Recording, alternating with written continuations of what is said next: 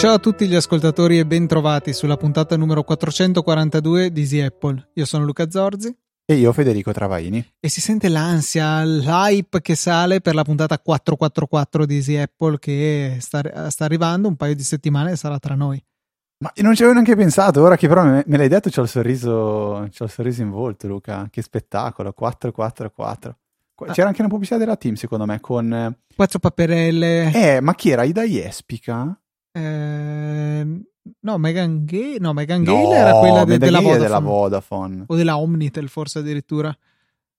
Uh, può essere, può essere che era ancora Omnitel, è molto probabile. Però 4 paperelle, 4, 4, 4, Adriana Lima era. Adri- ah, Adriana Lima. Tra l'altro, no, non è stata mica con Cristiano Ronaldo. No, non lo so, no, basta. Di gossip purtroppo ne sappiamo meno dei secchioni della pupa e il secchione che immagino tu stia vedendo, Luca. Ah, c'è la pupa. Ma non l'avevano. Io ero convinto fosse una cosa che avevano fatto one shot mille anni fa.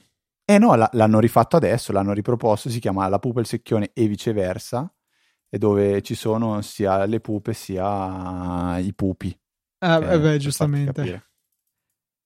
Vabbè. Poi, vabbè. Diciamo che Quindi... immagino sarà estremamente interessante. Vabbè, ma, dai, ma veramente non lo vedi? È di una comicità dove tu speri veramente che queste persone stiano recitando, altrimenti non hanno speranza. Tipo, gli hanno chiesto a una pupa se sapeva come si chiamava Garibaldi e lei ha detto Gennaro. Hai mai sentito parlare di Gennaro Garibaldi? No, devo dire che mm, no, non se è la scuola, purtroppo a scuola si insegna male, per cui non ho conosciuto il... Mm, l'importanza del personaggio storico di Gennaro Garibaldi. Eh, Genna... Poi una... c'era tipo, gli ha fatto vedere eh, Gandhi e gli fa chi è? È il presidente dell'India. Fa no, dai, de- devi dirmi un nome. No, è il presidente dell'India, un po' di roba a caso. E alla fine fa, devi darmi un nome e gli fa tipo, mm, adesso non è così, mi fa tipo Gigi tipo, dimmi un nome, quindi lei ha detto un nome a caso, il primo che gli veniva nella testa. Vabbè, fantastico. Mi rendo conto che io non mi ricordo l'ultima volta che la mia TV non, è, non sia semplicemente accesa su comando dell'Apple TV per guardare qualche cosa. Cioè, l'antenna potrebbe essere rotta per quanto ne so. Eh, io poco poco, cioè guardo io sono un grande fan, adesso vabbè, devo dirlo, di Alessandro Borghese dei quattro ristoranti. Ma quello anche a me è capitato di vederlo qualche volta in passato, però cioè, diciamo non vado a cercarlo, ecco. A me non è che è capitato di vederlo, io eh, cioè, l'ho visto tutto, mi piace, mi piace veramente tantissimo, ho visto qualsiasi puntata. È facilissimo fare la sua imitazione, tra l'altro, perché è assolutamente uguale a se stesso tutte le volte. In che senso? No, cioè il suo modo di fare, il modo di parlare è sempre piuttosto standard in tutte le puntate. Però vabbè, penso che sia esattamente gossip e eh, programmi televisivi siano un po' il cuore di Easy Apple, quindi direi di passare oltre e passare magari alle recensioni che sono arrivate in questa settimana. Cioè, mi stai dicendo che forse potrebbe non interessare. Hai rotto uh, qua- i cosiddetti, questo volevo dire. Ah, ah, ok. Va bene. Allora passiamo alle recensioni che come sempre sono i momenti di, eh, come dice Luca, eh, autocelebrazione di, di Apple. In realtà no, eh, voi lasciate una recensione a noi e noi in, eh, in Lasciamo cambio... una recensione a voi. Sto usando questo ascoltatore da una settimana, mi sto trovando bene. E... Cos'è che ho detto? Perché io sai che a volte non è che so esattamente quello che. No, quello che tu, tu, tu, avevi detto correttamente che è un po' la nostra autocelebrazione, e io invece volevo dire no. In realtà, in cambio della vostra recensione, ah. noi facciamo la recensione vostra di voi, ascoltatori. No, perché sai che se dici queste cose poi mi spavento, che io no, no, spesso, no. Questa volta spesso non parlo esattamente italiano e quindi se tu mi dici, cioè mi trolli in questa maniera qua, Questa era spiace, una triste no? battuta e basta. Va bene. Eh, vabbè, dai, è stata comunque una battuta simpatica. Comunque, dicevo, noi eh, vi, vi, in cambio eh, leggiamo la recensione che avete lasciato su iTunes, quindi con l'applicazione podcast o, o, iTunes stesso. Ecco, in questa puntata abbiamo da ringraziare due persone, sono MaxMax6262 che dice troppo bella l'ultima puntata, consigli utili, funzionalità nascoste e siparietto finale, 40 minuti volati, bravi. Penso si riferisca alla puntata proprio scorsa, la 441, dove alla fine eh, si parlava del libro che sto scrivendo, quello, le frasi che Luca direbbe al primo incontro con una ragazza. Tra l'altro uscirà a breve, non vi preoccupate. La, la, seconda recensione invece arriva da Dario che dice seguo Luca e Federico da qualche mese, relativamente poco vista l'età del podcast, che ha 9 anni. No, no, cos'è? 9? No, sì, nove anni. Esatto, sì. eh, ma si sono rivelati una compagnia piacevole e veramente utile. Visto che, lav- che, per lavoro uso un iMac da anni grazie a questo podcast, ho scoperto molti aspetti interessanti del mondo Apple che prima non conoscevo. Il tutto passando un'oretta alla settimana, divertendomi. Grazie, grazie, grazie. E noi diciamo grazie a eh, Dario per questa fantastica recensione. Una domanda invece utile, Luca, che ci è arrivata da un'ascoltatrice che eh, si firma Alice, dice è utile impostare una VPN sul cellulare? Se sì, che cosa mi consigliate? E qui Luca, a te la parola, prima per dire cos'è una VPN e successivamente per dire ma è utile? Allora, guarda, eh, una VPN è un sistema in pratica per far passare la propria connessione, il, i dati che vengono scambiati attraverso un'altra connessione. Quindi, ad esempio, invece che raggiungere easypodcast.it semplicemente con la connessione wifi o cellulare del, dell'iPhone, si può dire rimbalzo attraverso questa rete di magari un provider terzo e arrivo lì. Così Easy Apple vede provenire una connessione magari da Timbuktu perché il server che avete deciso di utilizzare risiede lì. Eh, l'altro grande scopo delle VPN, forse quello originario, è connettersi a una rete aziendale o domestica quando si è fuori dalla rete stessa, quando si è su internet e quindi eh, in questo modo si ottiene l'accesso al, um, ai contenuti che ci sono sulla rete, magari non so, NAS, stampanti, chi più ne ha più ne metta va molto di moda eh, utilizzare, eh, o meglio, c'è un forte investimento pubblicitario da parte di molti provider di VPN nella loro pubblicizzazione come metodo di anonimizzazione su internet o che secondo me boh, è discutibile, magari anche sì, ma n- non lo vedo così fondamentale, ecco.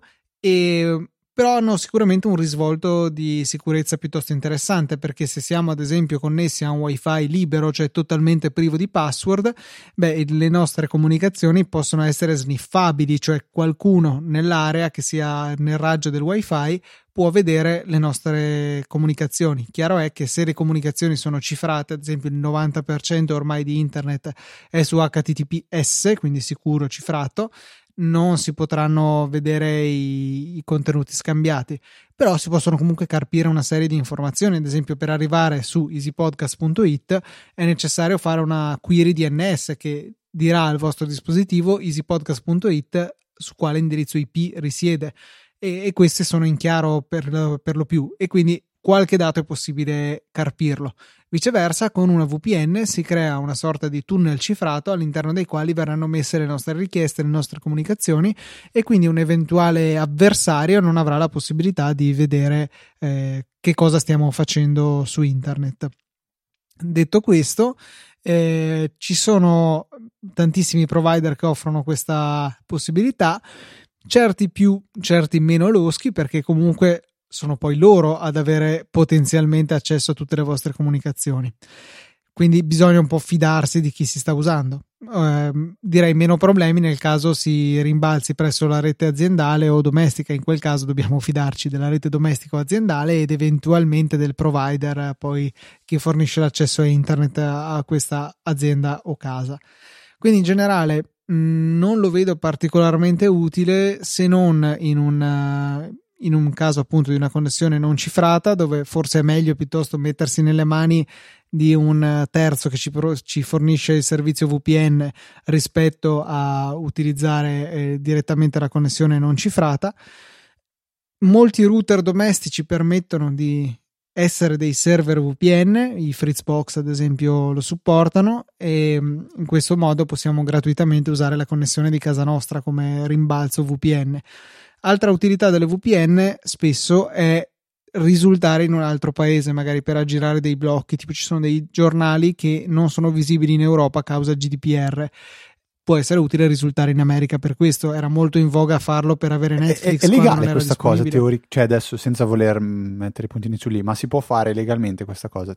Cioè, cioè di fatto sei vedere... tu che stai mettendo a repentaglio la tua privacy coscientemente se è questo, cioè la GDPR ti sta proteggendo, loro non no, hanno... ma io, ok, ma se mi connetto a un, um, una VPN americana perché voglio ehm, vedere Netflix con la libreria americana. Secondo me tecnicamente non è, co- non è, rispettoso dei termini e condizioni di Netflix, tant'è che eh, qualche anno fa hanno molto stretto il, il guinzaglio su sta cosa che era facilissimo da fare prima e adesso sono, cioè la maggior parte dei provider di VPN, server eccetera sono stati bloccati da Netflix, cioè da quegli IP non è possibile accedere a Netflix perché sospettano, cioè più sì che no, la gente li utilizza per usare il catalogo di un altro paese. Questo non è più possibile e quindi mh, sono relativamente pochi i provider che possono ancora essere utilizzati a questo scopo.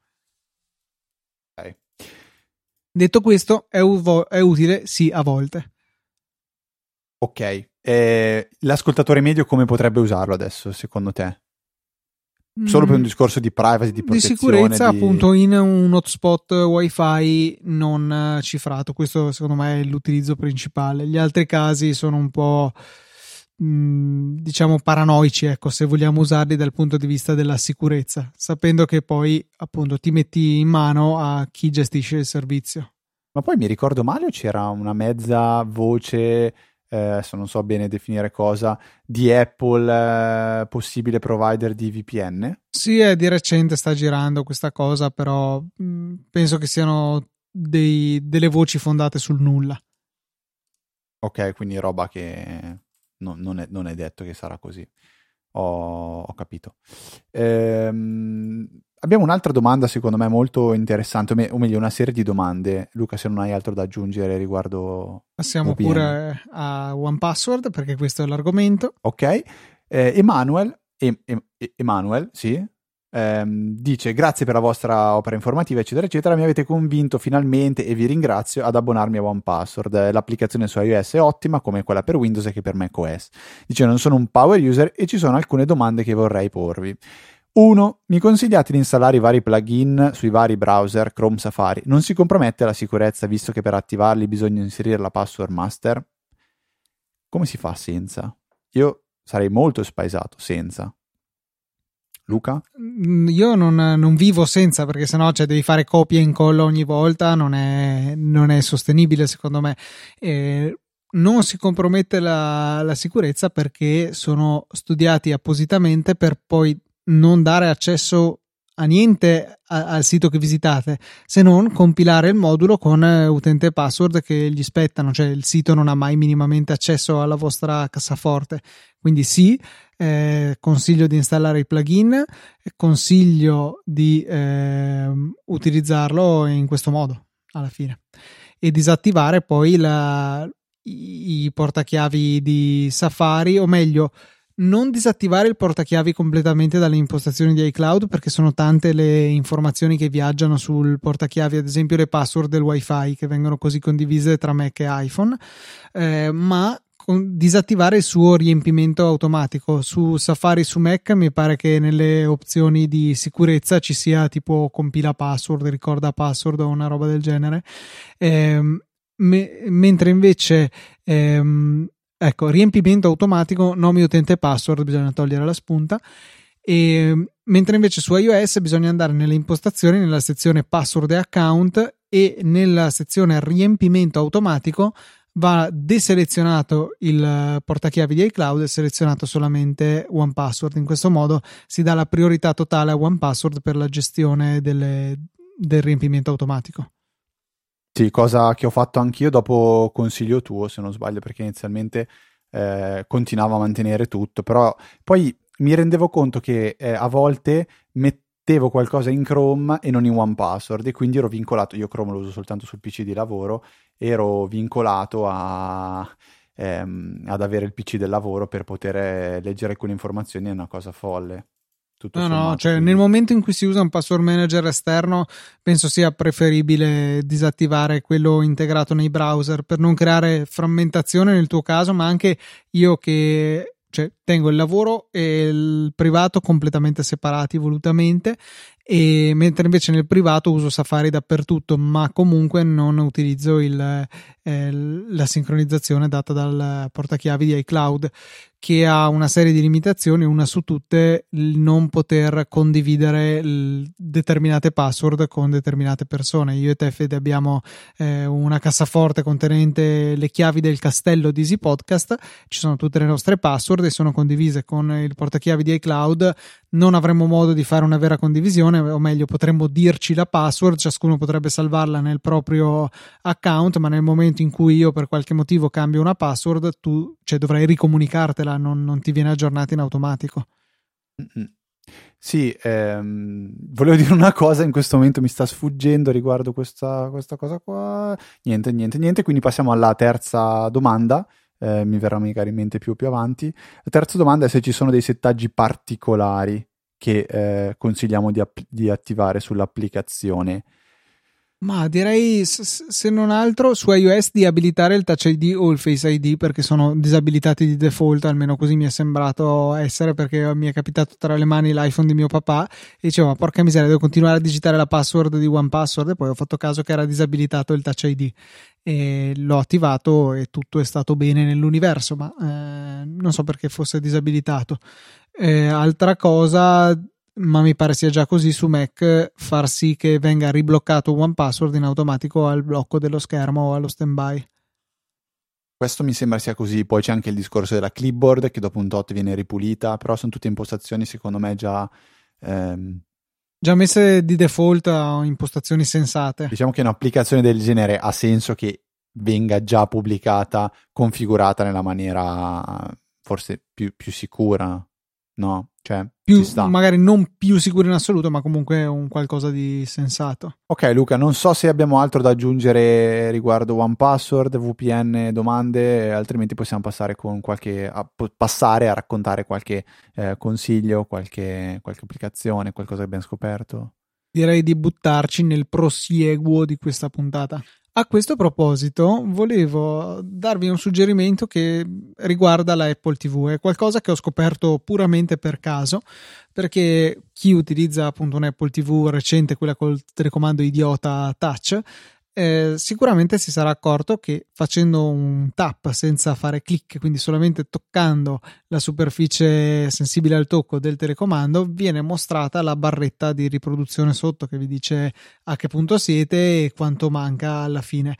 Eh, queste sono le due informazioni, i due tempi, minutaggi o oraggi, che sicuramente è una parola che esiste, eh, che vi danno l'idea di dove siete. Ma se fate un successivo, un secondo tocco, questi, queste due informazioni vengono cambiate al posto del minutaggio attuale viene mostrata l'ora, l'ora attuale proprio ad esempio 19.41 e al posto del tempo rimanente è l'ora che sarà quando avrete finito che secondo me è un bel tocco è un'informazione che avevo sempre apprezzato c'era nel, in una vecchia interfaccia di Plex che avevo su una smart TV Samsung e era molto comodo sapere che ora sarà quando finirò eh, di riprodurre il film che sennò devo farmi il conto e, um, è molto pratico, semplicemente basta toccare, poi la volta dopo un tocco apparirà la, il tempo, secondo tocco si convertirà in orario. Un piccolo tocco che funziona, eh, penso, in tutte le applicazioni che utilizzano il player standard e ovviamente quindi non YouTube che si comporta in maniera tutta sua e piuttosto irritante. E a proposito di eh, consigli nascosti, perché alla fine questa cosa devi un po' scoprirla così, se, se, ti, se ti capita sopra il dito non so se... Cioè, no, dove, tu, tu dove l'hai così, scoperto? Per caso, perché per, per sbaglio ca- ho ripremuto. Ah, ok, io per caso ho interpreta- intercettato un tweet di Telegram, dell'account di Telegram, che dice eh, che sulla, sulla, um, sull'applicazione per desktop esiste la work mode. Work mode che si può attivare in questa maniera. Bisogna aprire le impostazioni e eh, da lì scrivere con la tastiera work mode e viene attivata questa modalità che nasconde le, ehm, le chat mutate. Quindi proprio vengono completamente eh, nascosti in modo che non si possono vedere. Faccio l- l'esempio più, più banale. Abbiamo la, la EasyChat che comunque su Telegram è lì, abbiamo il canale delle, degli sconti Amazon, abbiamo il canale de, di, di, di, Motorcast, abbiamo un po' di cose.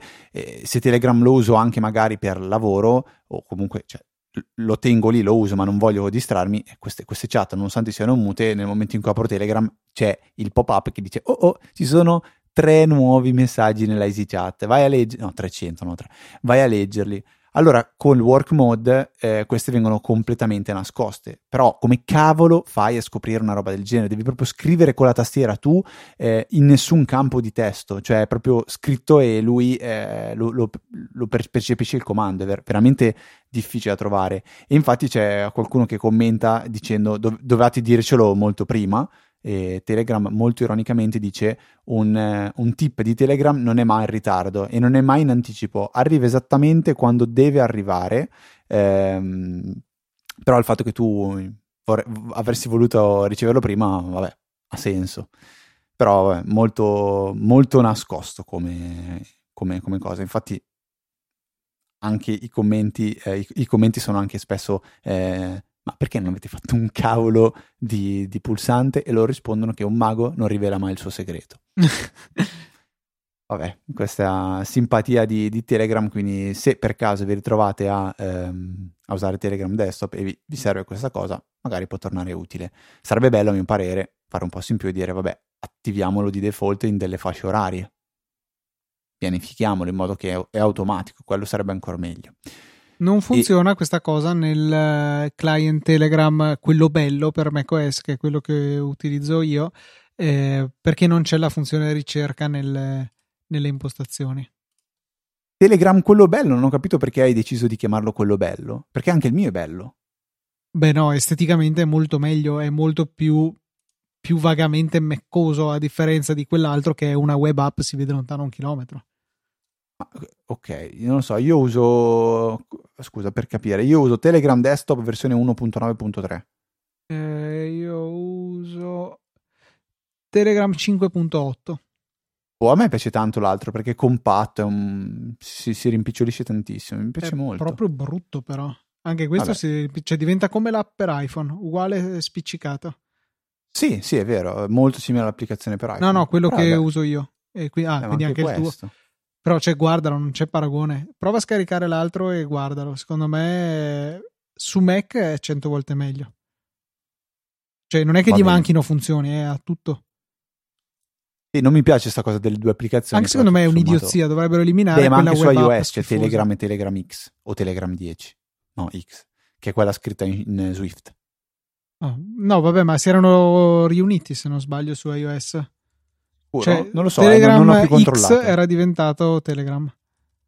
E però continuano a tenerla come una versione tipo in non cui fanno sicuro, degli, degli, una specie di beta, se non sbaglio. Però non lo so, non, non voglio dire stupidate, potrebbe assolutamente essere di no.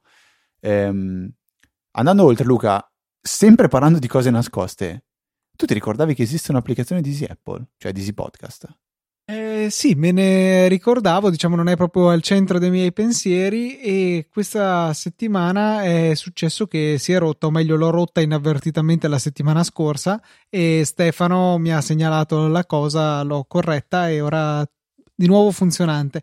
C'è un, un uso carino però effettivamente de, dell'applicazione, nel senso che come saprete, eh, e se non lo sapete sapevatelo e adesso lo sapete, questa applicazione eh, serve principalmente per ascoltare le dirette. Ora ne facciamo gran poche, a dire la verità, ultimamente, però mantiene una seconda funzione quando non c'è una puntata in diretta, cioè una riproduzione casuale di tutte le puntate del network. 24 ore al giorno a ripetizione ci sono le, le nostre puntate in streaming e c'è chi si diverte ad andare ad ascoltarle e scriveva, adesso non ricordo chi, perdonami, sulla EasyChat che eh, aveva sentito una puntata in cui ero sconvolto da incredibili velocità di 40 mega in LTE oppure piani telefonici da 3 giga, cose di questo genere che sono abbastanza buffe da risentire a distanza e, e, magari ecco può essere carino a caso buttarsi lì e ascoltare magari anche solo 10 minuti di una puntata di epoche passate.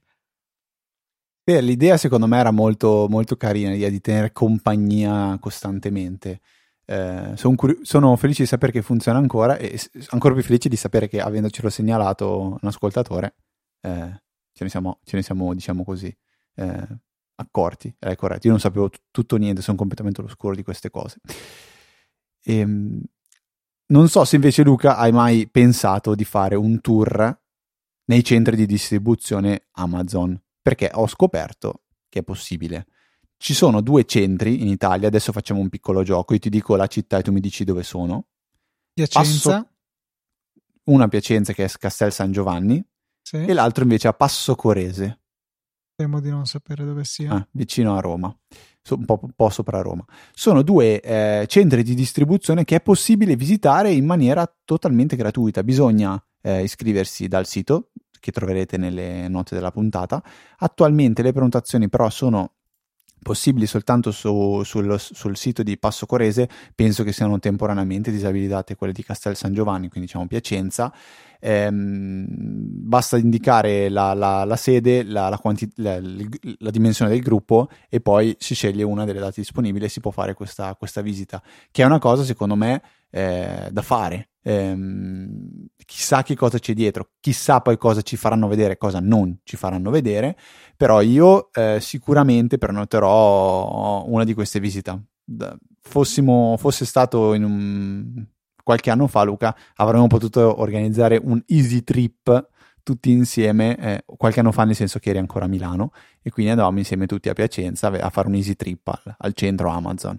Magari qualche anno fa in più avevamo anche un po' più di tempo libero perché non lavoravamo e quindi niente, non andremo mai, ho già capito. No, ti, ti, ti, tu è una cosa che faresti? Cioè, ti, sì, sì, ti, la prendessi in considerazione? O... Cioè, considerato eh, sarebbe bello vedere un po' cosa c'è dietro nel bene e nel male del servizio incredibile che offre Amazon. Ho ordinato un oggetto a un quarto alle 10 di sera e è arrivato il giorno dopo a un quarto alle 10 di mattina, 12 ore, in realtà 12 ore e 5 minuti per una consegna che per carità non, non, è che abbiano fatto chissà quanti chilometri, però comunque c'è stata tutta una gestione incredibile e ho come il sospetto di non essere stato l'unico ad aver fatto un ordine su Amazon. Eh, che poi ho, ho, sentito che iniziano a consegnare anche di domenica adesso. Sì, ho già ricevuto diversi pacchi di domenica. Veramente, veramente pazzesca come cosa. Comunque è bello perché eh, la presentazione di questo tour dice vieni a scoprire la magia che avviene dopo aver cliccato acquista ora su Amazon. Cioè, andiamo. Io in questo momento direi fa- faccio, faccio, le valigie, beh no, sono a Piacenza, dice, posso anche andare e tornare direi, e vado perché beh, è bello, cur- curiosissima come cosa. Veramente molto interessante. Magari eh, usano e, e avrai modo anche di vedere i Mac Pro, quelli da, da rec. Da, da rec. Sì, sono usciti questa settimana, hanno un leggero sovrapprezzo rispetto al Mac Pro normale, quindi eh, ci danno la possibilità... Quelli che si possono incastrare nel, nel, non nel muro, ma diciamo in delle griglie. Ma sì, negli armadi in realtà, gli armadi, armadi, di rete, diciamo i classici rec da 19 pollici, eh, dove, che li vediamo magari in uffici, aziende, uffici pubblici, edifici pubblici, insomma, dove ci sono delle reti un po' grandi, di solito c'è un rec che non, non nascondo che mi piacerebbe avere a casa, un recchino magari piccolino. E, ehm, Stampatelo sono, con la 3D. Sì, ci sono i Mac Pro adesso disponibili con le non so come si chiamano, con i binari per essere inseriti in un, in un armadio di questo genere. Costano, costano meno del, no, delle un ruote, pochettino di, sì, costano meno delle ruote. Eh, non lo so, ecco. sai, no, secondo me no, perché comunque ci sono più di 400 euro di differenza tra il Mac Pro e il Mac Pro da Rec. Che poi la componentistica è, semplice, è esattamente la stessa, cambia solamente un pochettino l'esterno ecco, del case. Rimane molto bello anche da Rec e si può arrivare a 62, 3 o 4 mila euro, adesso non ricordo, mettendo come al solito tutte le opzioni. Non so se, beh, ecco, non si potrà avere l'opzione delle ruote, quindi già lì si perdono 400 euro nel solito gioco di crea il Mac Pro più costoso che si può. È uno dei tuoi giochi preferiti, immagino. Sì, Magari si pubblica sì, un'applicazione del genere. No, ma aspetta, domanda seria: il vecchio Mac Pro, quello a forma di cestino, c'era? No?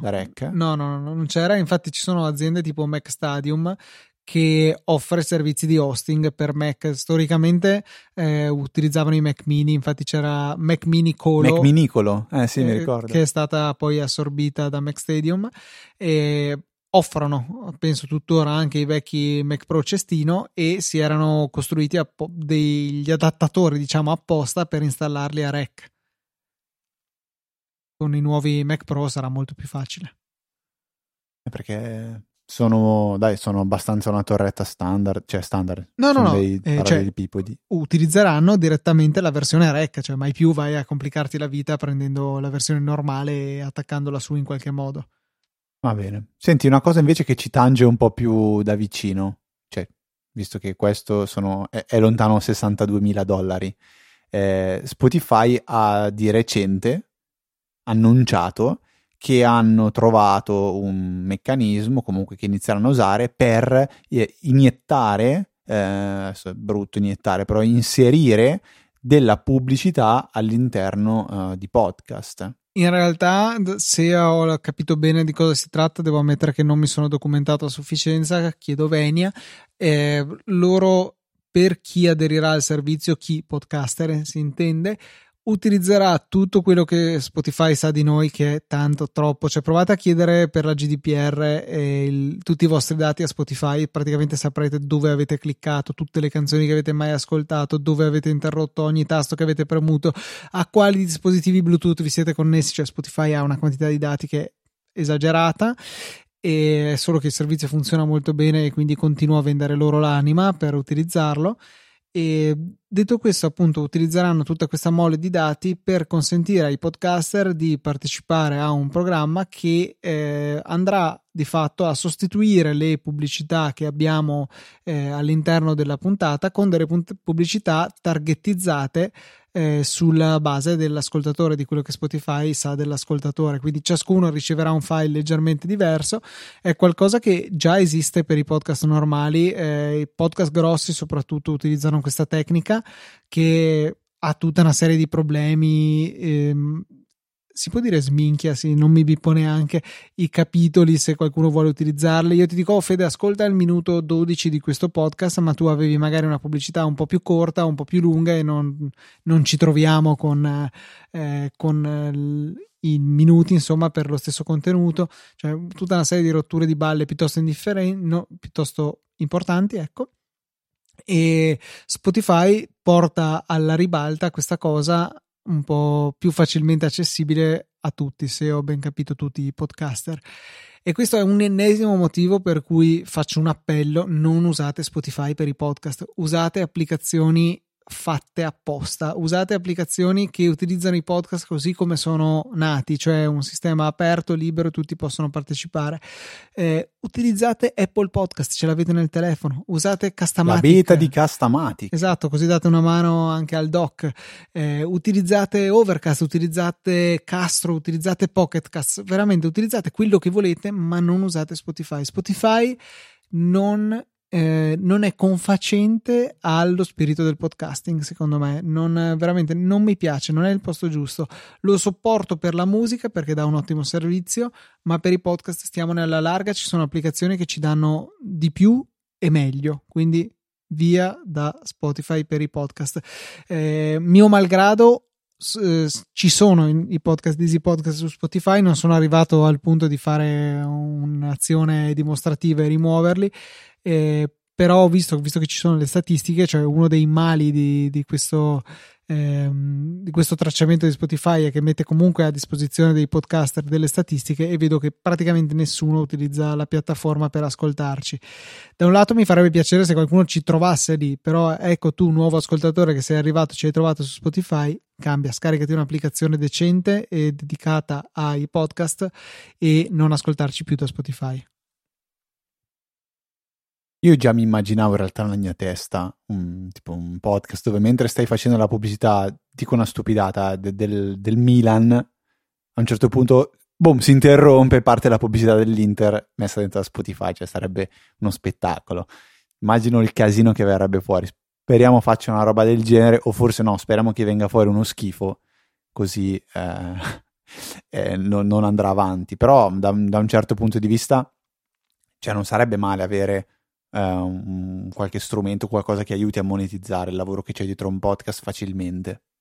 Da Cioè, un è lato sì, ma non, non mi va di compromettere ulteriormente la privacy con, eh, con tracciamento invasivo, ecco.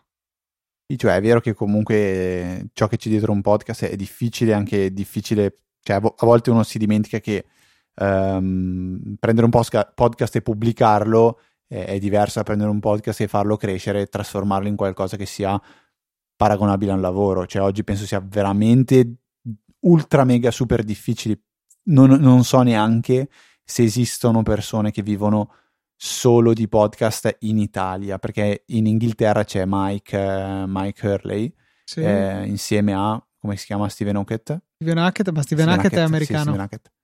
È americano, giusto, è vero. Eh, cioè, per- in Italia io non- non- onestamente non conosco persone che eh, vivono solo di, di questo, quindi veramente, veramente molto difficile. Eh, c'era una cosa che volevo che volevamo dire prima di passare ai prodotti della settimana che secondo noi vale veramente la pena che voi sappiate perché spessissimo citiamo Alfred una delle applicazioni eh, dei, dei potenziamenti per Mac che più in assoluto amiamo una, una sorta di spotlight una- una- un maggiordomo vero e proprio a cui dite cosa fare e lui fa una delle funzioni Luca molto molto belle è quella della ricerca personalizzata all'interno di particolari cartelle o per determinate tipologie di file. Sì, e non solo. Ti dico la verità, io quelle che utilizzo di più sono quelle per una ricerca su internet, su determinati siti.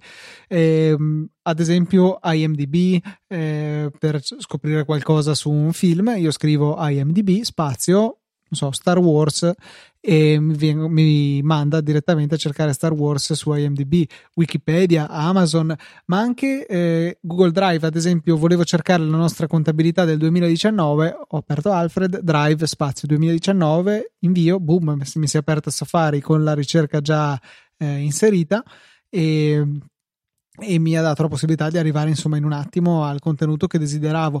E se ciò non basta ce n'è un, veramente un bel numero di ehm, diciamo provider già a disposizione che possiamo abilitare o disabilitare. Io ad esempio indovina un po' non posso cercare con Bing perché l'ho disabilitato non mi interessa. E, um, ho, ho, aggiunto però dei, eh, degli ulteriori ehm, provider di ricerca, diciamo, di ulteriori siti su cui posso fare delle ricerche. Ad esempio, ho aggiunto AliExpress perché spesso compro cineserie su AliExpress. Ho, e come ho fatto a eseguire questa operazione? Beh, sono andato su Safari, normale AliExpress, ho cercato ciao e ho guardato qual è stato l'URL risultante della pagina. Ehm, L'URL era qualcosa tipo aliexpress.com slash wholesale punto di domanda search text uguale ciao. Benissimo. Io prendo quell'URL, al posto di ciao gli metto aperta parentesi graffa, query, chiusa parentesi graffa, come comunque è spiegato nell'aiuto di eh, Alfred quando nella sezione web search si va ad aggiungerne una personalizzata. Ho poi messo un'icona, ho messo un titolo, ho messo la parola che volevo, eh, volevo usare come parola chiave, nel mio caso AliExpress, e l'ho salvato. Da quel punto lì potevo fare la ricerca direttamente da Alfred. Ho poi messo subito, ad esempio, perché è un altro sito dove mi capita, Giphy, quello per le GIF, eccetera, eccetera. Ne ho messi una decina, direi più o meno. Molto carino, una possibilità veramente comoda che ci viene offerta da Alfred. Sì, io tra l'altro ero babbo perché um, alcuni di questi filtri in più li ho creati come, proprio come dei workflow, cioè proprio a parte. Erano già eh, fatti quasi. E sì, sì, sì, però effettivamente ho fatto workflow dove, vabbè, funzionava ugualmente, solo che per esempio devo dare io manualmente eh, l'icona da far, vedere, da, far, da far venire fuori, non viene preso il bookmark. Ehm, vabbè, poca roba, però tutto sommato, questa secondo me è, è quello che dicevamo prima, cioè il maggiordomo a cui chiedi e lui ti restituisce. Eh, io uso tantissimo quello delle immagini, cioè è, è una banalità perché costa veramente poco però so che voglio cercare un'immagine o un video eh, da Alfred eh, vado a mille all'ora eh, perché non devo neanche aprire Safari non devo neanche aprire Chrome apro Alfred mentre con un browser devi aprire prima uh, Chrome facciamo un esempio faccio la ricerca su Google e poi clicco su foto. Oppure eh, clicco apro YouTube e faccio la ricerca. Cioè sono stupidate, però secondo me sono stupidate che quando uno, uno si abitua è, oh, secondo me molto molto molto comodo. Ne aggiungo un'altra, eh, non so se tu usi questa funzione, io costantemente. Aprire Alfred, scrivere un sito, easypodcast.it e premere invio. Vi verrà aperto il browser direttamente sul sito che avete inserito sull'indirizzo. No, ok, sì sì sì, anche questo. Assolutamente. Siamo giunti Luca ai nostri 40 minuti, abbiamo ancora magari un paio di cose da, da dire, però ce le possiamo tenere tranquillamente per, per settimana prossima. Eh, manca una cosa fondamentale che è il prodotto della settimana. So che ne hai tu uno. uno eh, una combo in realtà, ne ho due. Una, com- ah, eh, ah, una combo. Perché... Alla fine hai deciso per la combo. Sì, è un prodotto che esiste in due varianti che ho acquistato entrambe in momenti diversi e trattasi di una dock da scrivania che eh, si attacca alla corrente, all'USB al computer e ha uno o due posti a seconda del modello per inserire hard disk o SSD SATA. Questo è un modo molto comodo per connettere dischi che sarebbero magari interni esternamente al Mac. Io, ad esempio, ho recuperato un vecchio ehm, hard disk da 2 tera che ho rimosso dal mio NAS e lo uso come storage esterno per il mio Mac. Ci sono su un po' di robe, c'è Carbon Copy Cloner che fa una copia lì, eccetera. Nell'altro posto di questa dock ho quello che fu l'hard disk originale del mio MacBook Pro del 2010 che è utilizzato come hard disk di Time Machine. Il disco è da due pollici e mezzo e questa dock ha uno sportellino che ha un, uh, un, ritaglio proprio preciso per far entrare il uh, disco da due pollici e mezzo e al contempo tenere tappato il buco che avanza perché nel buco si può inserire anche un disco grande da 3,5 come appunto quello che ho recuperato dal NAS. E chiaramente inserendo un disco grande lo sportellino si abbassa e ci consente di inserire il disco. Molto comodo tra l'altro piccola chicca che non ho mai usato ma è presente sulla versione a due dischi è il fatto che è possibile senza computer clonare un disco da uno all'altro basta metterlo in modalità clonazione, si preme un bottoncino e verrà effettuata la, la clonazione automatica dell'intero disco.